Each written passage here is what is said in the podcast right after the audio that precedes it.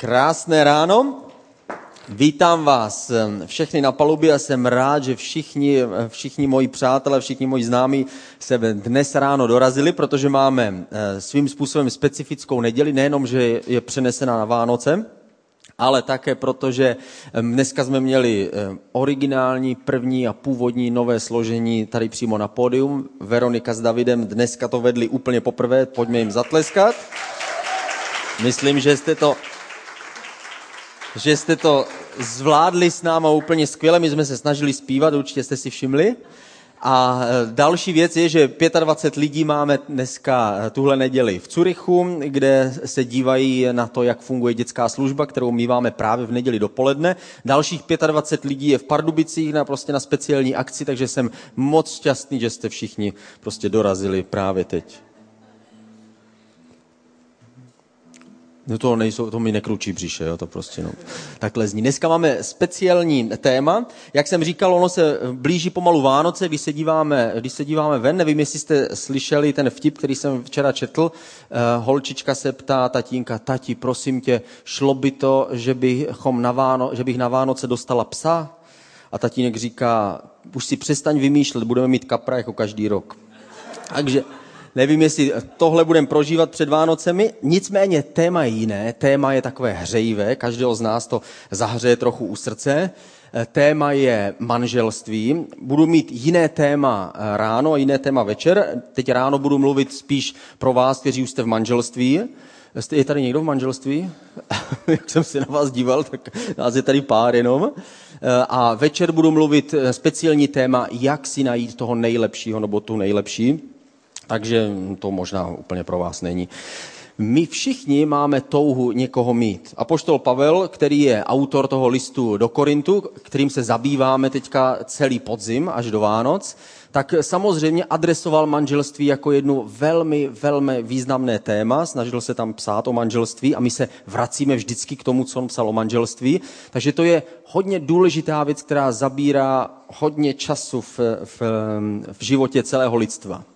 Každý člověk totiž má touhu někoho mít, nebo většina z nás teda má touhu někoho mít. Jde to zpátky až do našeho nitra, jde to zpátky až k samotnému stvoření. V Genesis ve druhé kapitole v 18. verši je napsáno, Bůh řekl, není dobré, aby člověk byl sám.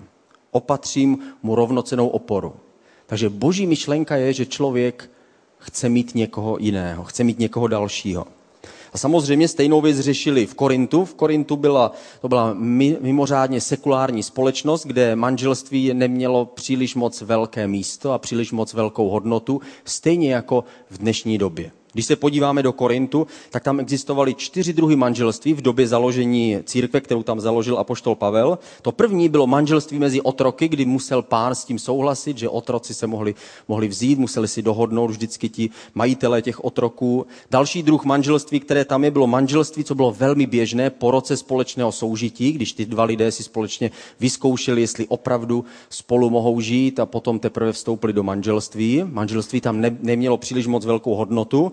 Další druh manželství, který v Korintu nacházíme, když ten, jako jsme o tom mluvili minule, předminule, otec prodává svoji dceru, to znamená, dohodli se na takovém manželství, což má jedno pozitivní, nebyli tam žádní svobodní, protože každý prostě někoho dostal, biznis byl biznis. A poslední, čtvrtý druh manželství, který nacházíme v té době, v té první církve v Korintu, je manželství v církvi. Tehdy to bylo zajímavé, že to bylo podobné jako dneska. Byl tam slib, slibovali si věrnost celý svůj život, vyměnili si prsteny dokonce v Korintu tehdy, byla tam společná oslava, tancovali, byly tam květiny na té oslavě, dokonce tam byl dort. Bylo to podobné jako v dnešní době. I v dnešní době manželství, které nacházíme v církvi, nebo křesťanské manželství, vybočuje z toho, jak dnešní svět vypadá, jak dnešní svět se na manželství dívá. V Korintu se průměrný muž ženil desetkrát a někdy i dvacetkrát. Bylo to proto, že bylo velmi snadné se rozvést se svou ženou. Prostě jako o tom mluvil minulý týden Dan, stačilo, když žena nešla zahalená eh, ven do společnosti a muž už měl důvod se s ní rozejít, důvod se s ní rozvést a samozřejmě si vzít nějakou mladší nebo nějaký prostě lepší model.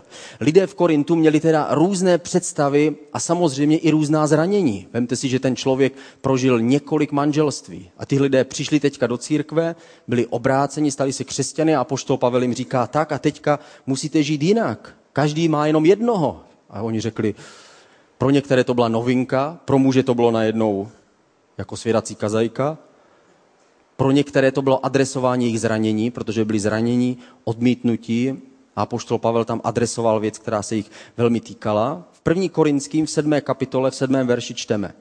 A poštol Pavel říká, přál bych si, aby všichni byli jako já. Každý má ale od Boha svůj vlastní dar.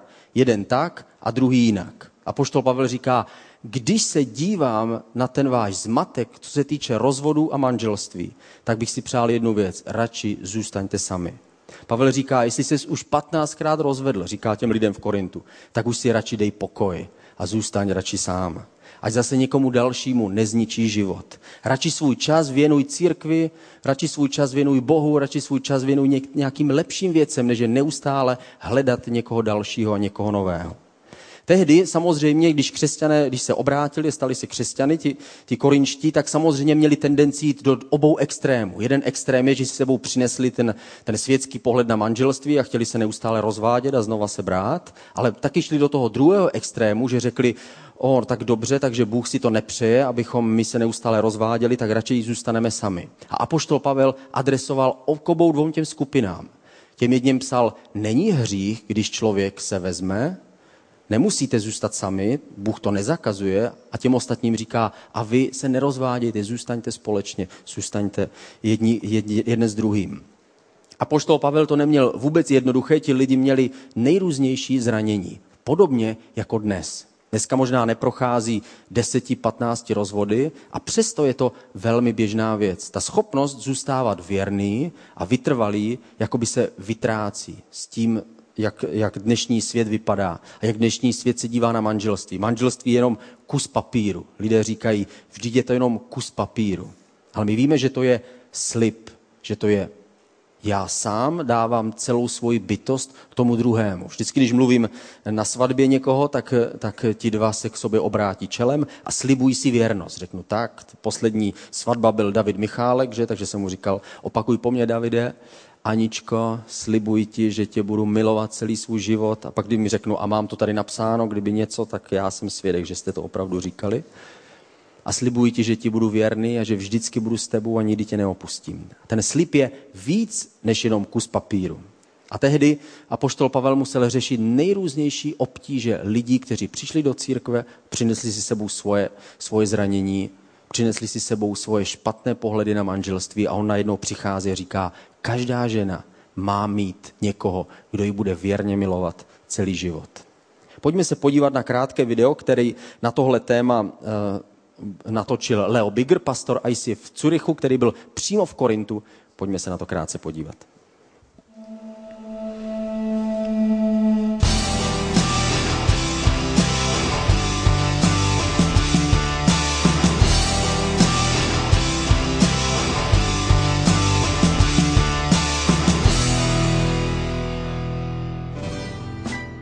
As a pastor, I hear this question again and again Pastor Leo, I'm a single. How can I find the partner for my life?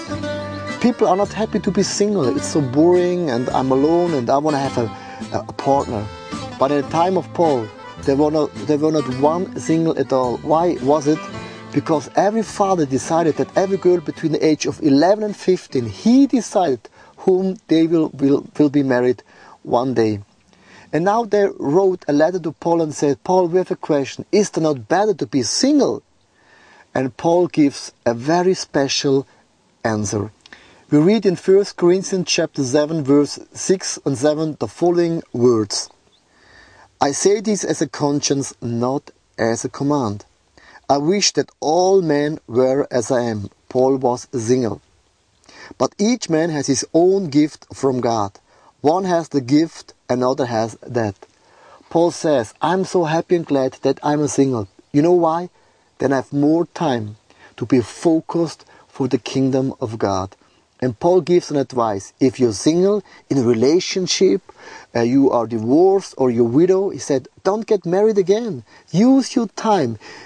Use your focus to win people for Jesus Christ. You know why he gave this advice? Paul was convinced that in his lifetime that Jesus Christ will return again. And Paul said, we don't have so much time anymore and let's use our time as a single to win people for Jesus Christ. And in this context, this makes much more sense.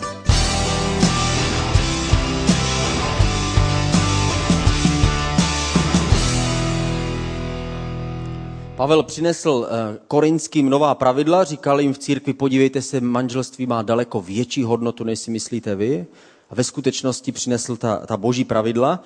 Eh, on se mluvil několika věcech, je důležité najít si partnera a je důležité zůstat mu věrný. My dneska ráno se podíváme na biblické důvody k rozvodu, protože tehdy oni řešili rozvody, oni se neustále rozváděli a poštol Pavel říká, to není správné, není to dobré, aby člověk opouštěl toho druhého jen proto, že si najde jiného partnera. Ale jsou některé důvody k rozvodu. Ten první důvod je, když nevěřící partner chce odejít. K tomu je jeden verš Korinským, sedmá kapitola. Pokud však nevěřící chce odejít, ať odejde. Bratr ani sestra nejsou v takových případech vázáni. Bůh vás povolal k pokoji. Říkal, ten první důvod je, že pokud někdo uvěří, stane se křesťanem a ten druhý ne, a ten druhý řekne, o, teď už s tebou nechci žít, protože tvoje hodnoty se změnily, tvůj pohled na život se změnil, odcházím. Tehdy oni řešili, co mám tedy dělat. Mám s ním jít za ním, prosit ho, aby se vrátil neustále, nebo opustit víru, abych byl znovu jako on. A Pavel říká, ne, zůstávej ve víře, musí si udržet to podstatné. Pokud ten nevěřící partner chce odejít, má právo odejít, nejsi otrokem toho druhého člověka. Druhý důvod biblického rozvodu je, když partner zemře, což má určitou logiku, žena je vázána zákonem, dokud její muž žije. Pokud její muž zemře, je svobodná, může si vzít, koho chce, ale pouze v pánu. To pouze v pánu je tam napsáno samozřejmě jako všeobecné pravidlo. Člověk by si měl hledat někoho, kdo je v pánu. To znamená, kdo má tu stejnou víru jako já. Když mluvíme o smrti, tak víme, že smrt není, že člověk přestává existovat. Smrt znamená oddělení. Fyzická smrt znamená oddělení od fyzického světa. Duchovní smrt znamená oddělení od duchovního světa. Když Adam umíral duchovně, nepřestával existovat, ale byl oddělený od, od, od Boha. Od té doby my všichni lidé, kteří se narodíme, jsme narozeni v duchovní smrti, jsme odděleni od Boha. Podobně fyzická smrt neznamená, že člověk přestává existovat, ale je oddělený od fyzického světa. Existuje mimo fyzický svět. To znamená, že my všichni po smrti budeme žít. Tehdy se ptali Ježíše, za doby Ježíše se optali, dobře, no tak jestli někdo se ale rozvedl několikrát, to potom bude mít několik manželek a manželů, to bude tedy chaos to si budou házet jako mincí, kdo teda je opravdu ten, když všichni tam budou vlastně žít. A Ježíš jim řekl, vy nechápete jednu věc. Po smrti všechny vztahy jdou na vyšší úroveň. Opouštíme fyzická pouta a jdeme do vyšších duchovních pout. On tam říká, tam v tom novém životě po smrti budeme všichni jako andělé a budeme se všichni milovat, jako kdybychom byli v manželství. Budeme tak blízko jeden druhému, že budeme jako bratr a sestra. Že budeme jako jedna velká rodina, budeme jako jedno velké nebeské manželství kde já jsem, kde vy jste moje nevěsta, říká Ježíš. Takže Ježíš jim řekl, ve skutečnosti po smrti všechny vztahy plynou ještě k větší velikosti. V manželství je taková malá ukázka toho, jak člověk se může přiblížit k druhému člověku, jak ho dokáže poznat. Nedokonale tady ve fyzickém těle, tady na zemi. Ale je to malá ukázka a připodobnění toho, jaké vztahy nás čekají tam v tom budoucím životě, když budeme společně s Bohem. Můžeme poznat toho druhého člověka, být mu věrný, žít s ním, vnímat a cítit to, co cítí on. To všechno nás čeká. Už tam nebudeme řešit ty fyzické věci a tu fyzickou náklonost. Všechno bude uvedeno do hlubšího života našeho srdce. Třetí důvod pro biblický rozvod je, že part, když se partner dopustí nevěry, Ježíš sám o tom mluvil v Matouši v 19. kapitole. Proto vám říkám, že kdo zapudí svou manželku z jiného důvodu, než kvůli smilstvu, to znamená, že mu nevěrná, a vezme si jinou, tak ten cizoloží. Eh, on říká Ježíš, já to po vás nechci, abyste zůstali věrní někomu, kdo vám věrný nebyl. I když, když se podíváme pořádně na to, jaký je Bůh, zjistíme, že Bůh ale takový je. Bůh říká ve starém zákoně, v Bibli, říká, i když jste mi byli nevěrní, vraťte se zpátky. I když jste mi byli nevěrní každý den po tolik let, vraťte se zpátky.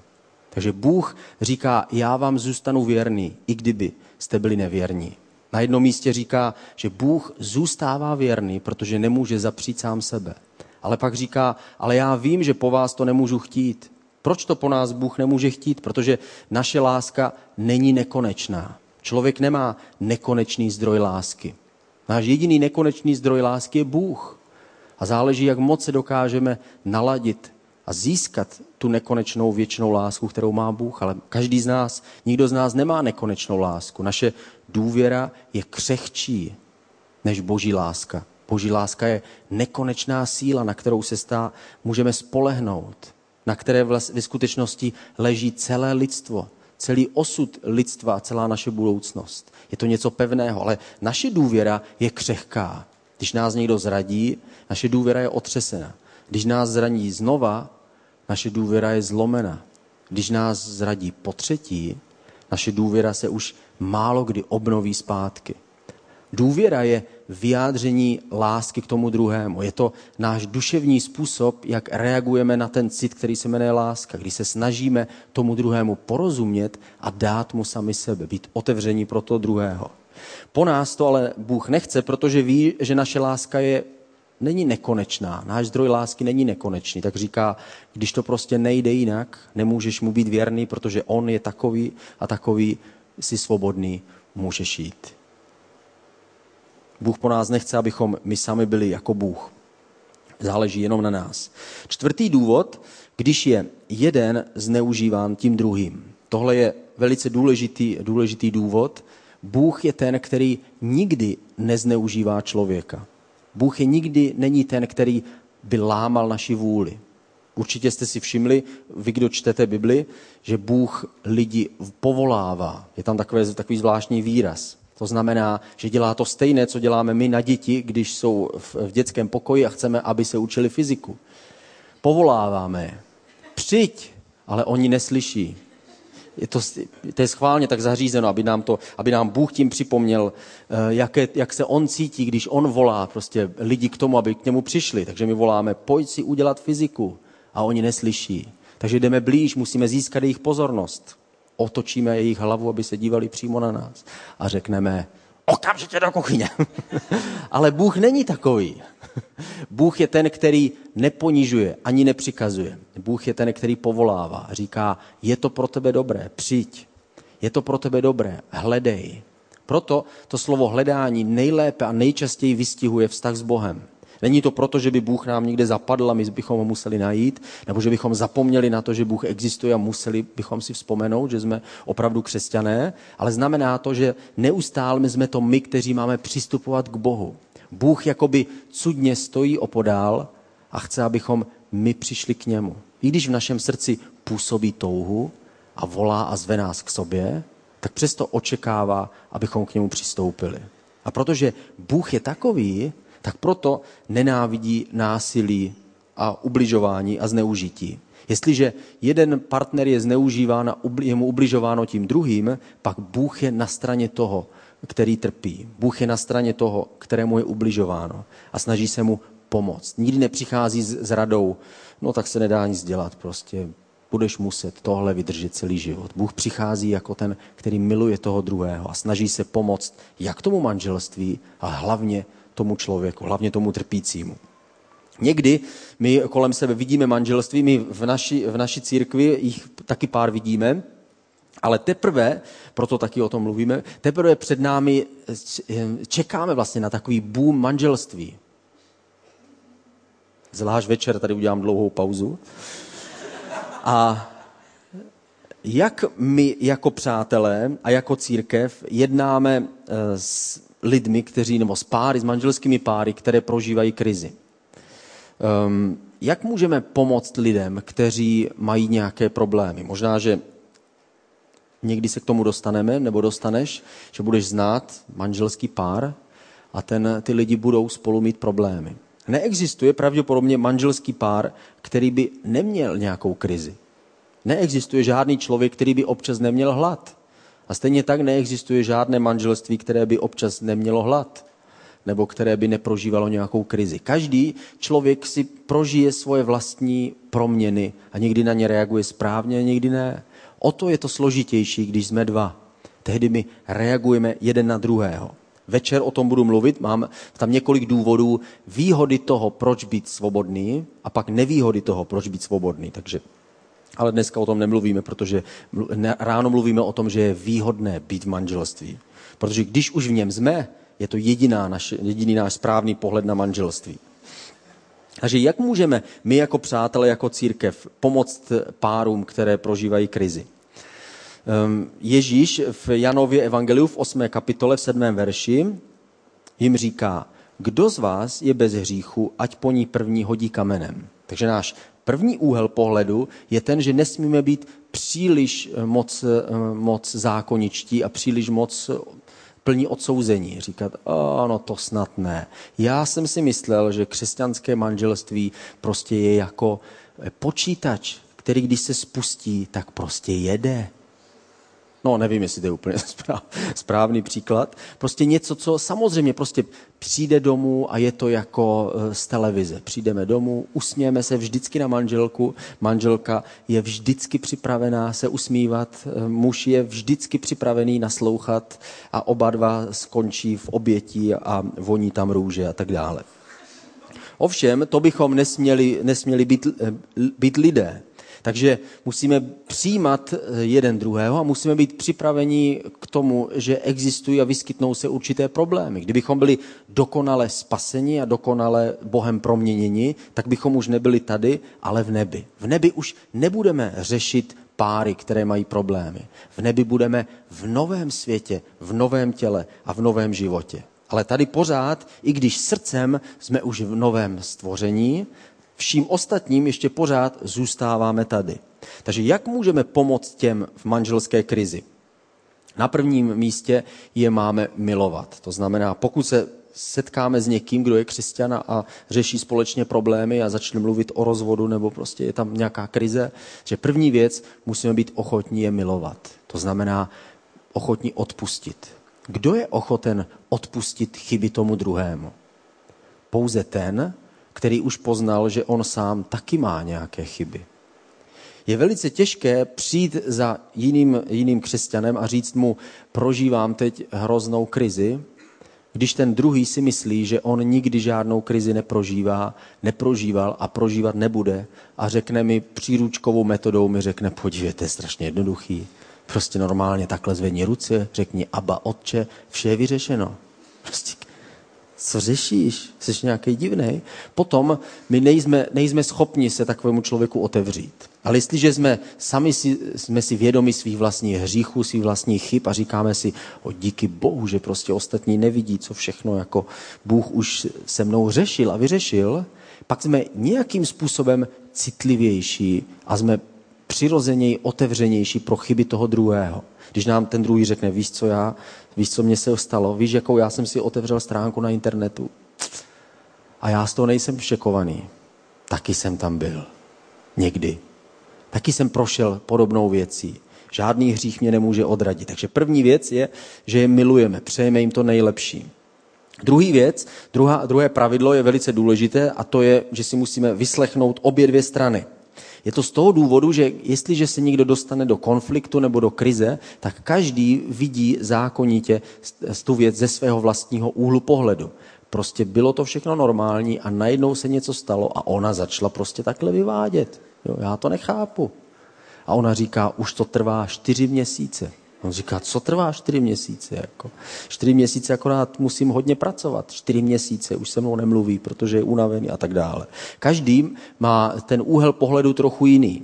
Když já jsem začínal jako pastor a dělal jsem rozhovory s, s některými manželskými páry, kteří měli problémy, ze začátku jsem udělal chybu, dělal chybu a vždycky jsem si vyslechl toho jednoho a protože nejsem moc poradenský typ, takže chci všechno vyřešit po jednom poradenství, tak všechno bylo vyřešeno. Prostě on mi řekl, ty ty ona je hrozná. Jako, tak jsem věděl, no tak je to jasný. Tak prostě ona, tak ona je hrozná, no tak já ji prostě zastavím a řeknu, hej, pamatuj se, jako. A ona se roz, rozplakala a řekla, no ale to není tak úplně pravda ve skutečnosti a tak dále a tak dále. Takže musíme si vyslechnout obě dvě strany, musíme vidět oba dva úhly pohledu. Třetí bod je strašně důležitý a to je, že musíme prosit Boha, aby dal zázrak. Vztahy mezi lidmi jsou, vyžadují větší zázraky než cokoliv jiného. My se někdy modlíme za zázrak, bože, ať opravdu zaplatím to a to, nebo ať najdu práci. A pak říkáme, to je úžasný velký zázrak. Ale největší zázraky potřebujeme v našem nitru.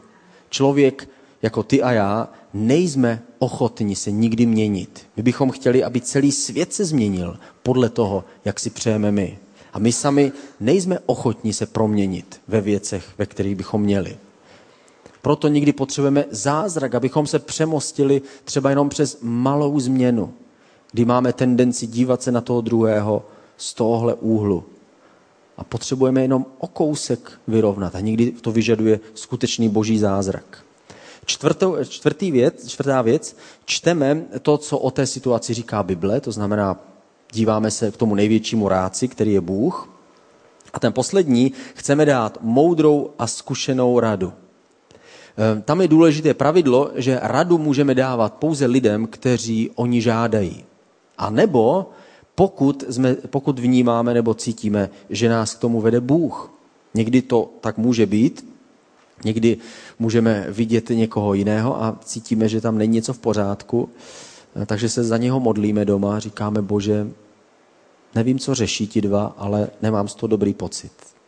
A někdy to tím skončí, jenom se máme modlit, ale někdy můžeme opravdu vnímat, že máme jít za tím druhým a něco mu říct. Já jsem takhle jednou mluvil s jedním, s jedním manželským párem, kdy jsem, eh, kdy jsem pořád vnímal, oni se mě neptali na radu, ale já jsem cítil, že bych měl jít a měl bych jim eh, říct, hele, nevím proč, ale dívám se na vás a něco cítím, že není v pořádku. Stejně tak můžeme být my vedení, ale pravidlo je, že je těžko dávat někomu radu, kdo se na ní neptá. Takže jestliže eh, někdo se nás ptá na radu, musí být ochoten naslouchat.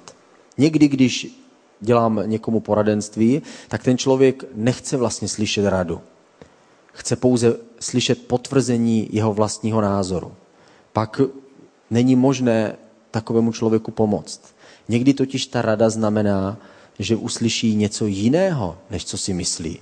Prostě takhle to je, že to tak je. Ale to není rada. Když přicházíme k Bohu, nemůžeme mít ten stejný postoj. Když přicházíme k Bohu, tak se ptáme, Bože, co si o tom myslíš ty? Já osobně jsem stoprocentně přesvědčený o té svoji pravdě. Ale jaký je tvůj úhel pohledu? Možná, že Bůh potvrdí můj názor a možná, že ho poopraví. Většinou ho poopraví. V Markově evangeliu v desáté kapitole je napsáno, Mojžíš nám dovolil napsat rozlukový list a zapudity, odpověděli. On se jich ptal, e, máte povolen rozvod? On říkal, oni říkali, ano, Mojžíš nám to povolil, máme takové rozvodové řízení. A Ježíš jim řekl, to přikázání vám napsal kvůli tvrdosti vašeho srdce. Ježíš říkal, víte, proč to bylo? Protože nejste ochotní a schopni přijímat tu radu, která přichází od Boha. Tak potom dochází k rozchodu a k rozvodu. Rozvod působí eh, většinou v 90% jedno slovo a to je pícha. Buď na obou stranách, nebo na jedné. Kdy nejsem ochotný se ponížit. Jestliže oba dva jsou ochotní, pak Bůh je ochoten a pak ten provázek, který je složený ze tří pramínků, jak vždycky používáme při všech svatbách, takovou frázi z Bible, že muž a žena a Bůh a dohromady je to, pram, je to provázek ze tří pramenů, který se nemůže přetrhnout, potom to manželství obstojí. Ale jestliže jeden z nich odmítá, nespolupracuje, drží si svoji pravdu, pak je nemožné to manželství udržet. Ale jestliže pícha je zlomená v jejich srdcích, což se působí právě nejvíc, nejvíc Bohem, proč křesťanské manželství většinou většinou říkám, protože to není úplně pravidlo, bohužel, ale většinou vydrží víc než, než to nekřesťanské, protože muž je ochoten se ponížit před Bohem. Jestliže muž, muž je ochoten být pokorný před Bohem, pak je tam větší pravděpodobnost, že bude pokorný i ve věcech svého manželství a je ochoten připustit si, že ne všechno dělá úplně v pořádku. V proroku Malachiáši Bůh mluvil úplně jasně o rozvodu. Říká tam, nenávidím rozvod, pravý hospodin Bůh Izraele. Nenávidím ho jako plášť potřísněný násilím, říká Bůh. Chraňte se tedy a nebuďte nevěrní. Nemluví o těch důvodech, který jsem zmiňoval předtím, ale mluví o takovém tom, takovém tom rozvodu, který dneska je nejběžnější. Zrovna včera jsem, jsem poslouchal v rádiu eh, nový bulvár, novou bulvární zprávu. Syn eh, Václava Klauze, Václav Klaus mladší, který je ředitelem nejprestižnějšího gymnázia tady v Praze, se po 17 letech manželství rozvedl se svojí ženou, ze kterou má tři děti a vzal si novou, nebo nevím, jestli si vzal, ale žije s novou paní, která je o 16 let mladší než on a on je ten, který je vzorem a příkladem pro ty nejlepší mozky, které najdou eh, tady v Praze. A přesto ve svém vlastním životě není schopen disciplinovat sám sebe. Není schopen obstát a zůstat věrný a zůstat stát na tom nejpodstatnějším. A to je, muž znamená, že stojím a jsem pevný. To znamená, že jsem pevný ve všech věcech. Když se podíváme na manželství, tak existuje několik mýtů o manželství, které mohou vést, vést k rozchodu. První je, prostě se k sobě nehodíme. To je, co řeknou lidi kte, po, po nějaké době v manželství. Řeknou prostě, já jsem přišel na to, že my se k sobě nehodíme. Prostě já nosím modrý svetry, ona růžový, to prostě nejde dohromady. Jako. Předtím mi to tak nedocházelo, ale teďka jsem na to přišel. Proto eh, někdy lidé říkají, proto je důležitý spolu žít ještě předtím, než vstoupíme do manželství, protože my vlastně musíme vyzkoušet, jestli v té sexuální oblasti to bude fungovat ale my víme, že v 99% to vždycky funguje. Takže žádná zkouška není úplně tak nutná. Naopak tou zkouškou riskuji, že dojde k narušení duši, duše toho druhého. Takže fráze prostě se k sobě nehodíme nemůže obstát. Druhé, druhý mýtus je nějak jsme se odcizili.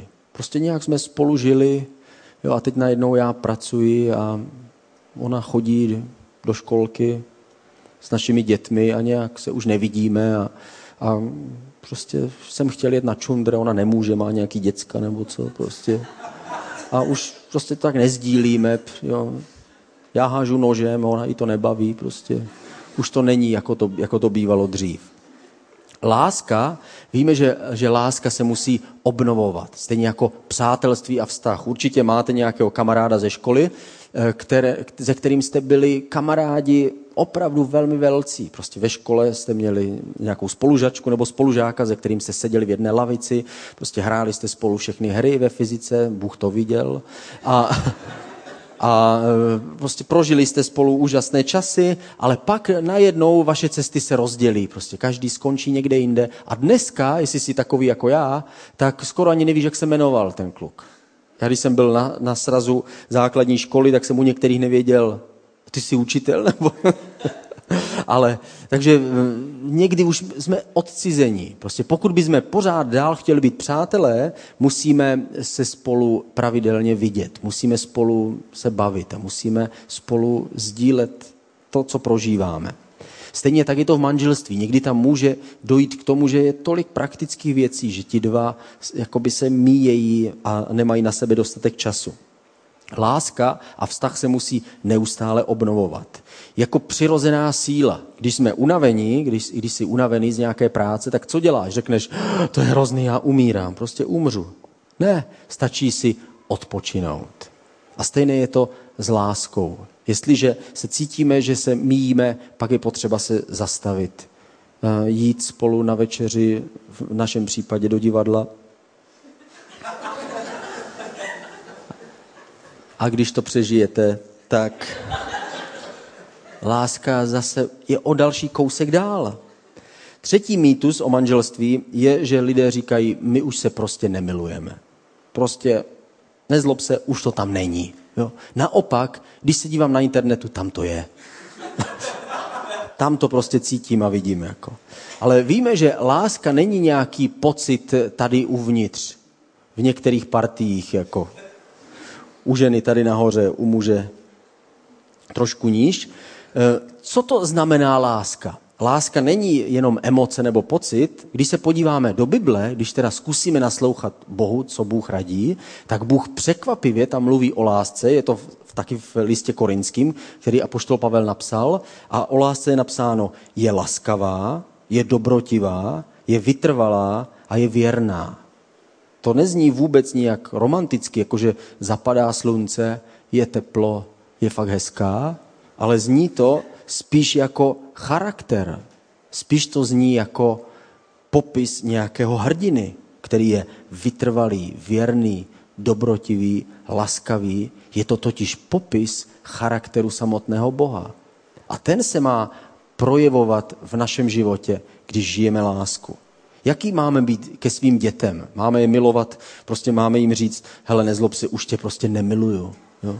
Prostě nevím, jak jsi teďka větší, mě už to nějak nejde. Jo? Prostě takhle to není. My neustále k tomu dítěti vnímáme a cítíme to stejné. A i když někdy cítíme, že to dítě se cítí nějak jinak a říká nám věci, které bychom nechtěli slyšet, přesto víme jednu věc. Já jsem ten, který má být věrný, vytrvalý, dobrotivý a laskavý. Jestliže skutečně miluju toho druhého. Takže láska je daleko víc o charakteru a je o naší síle. A kde my vezmeme tohle všechno? U Boha můžeme získat tuhle sílu. Poslední verš, který skon, kterým skončím, je 1. Korinským 7. kapitola 10. verš a tady Apoštol Pavel radí. Pro ty, kdo žijí v manželství, mám nikoli své, ale pánovo přikázání. Manželka, ať od muže neodchází. My nemáme roztrhnout ten vztah manželský. Nemyslí si, že partner ti může naplnit všechny tvoje potřeby. Nemyslí si, že partner může tě plně uspokojit. To může udělat pouze Bůh. Je lepší žít pro Boha, žít pro jeho království. A proto bych tě chtěl na závěr vyzvat. Žij víc pro Boha a pro jeho církev. Projeví se to nejenom ve tvém vztahu s Bohem, ale ve všech ostatních vztazích, který tady s lidmi na planetě Zemi máš. Zkus mu dát víc své srdce. Ježíši, děkujeme ti za to, že tvoje slovo je pravda a že ty jsi takový, že jsi věrný, spravedlivý, že jsi vytrvalý a že jsi zároveň laskavý a dobrotivý. Tak tě prosíme, aby tvoje láska mohla proudit do našich životů, do našich manželství, do našich vztahů a modlíme se, aby si každému z nás pomohl tam, kde právě teď je. Amen.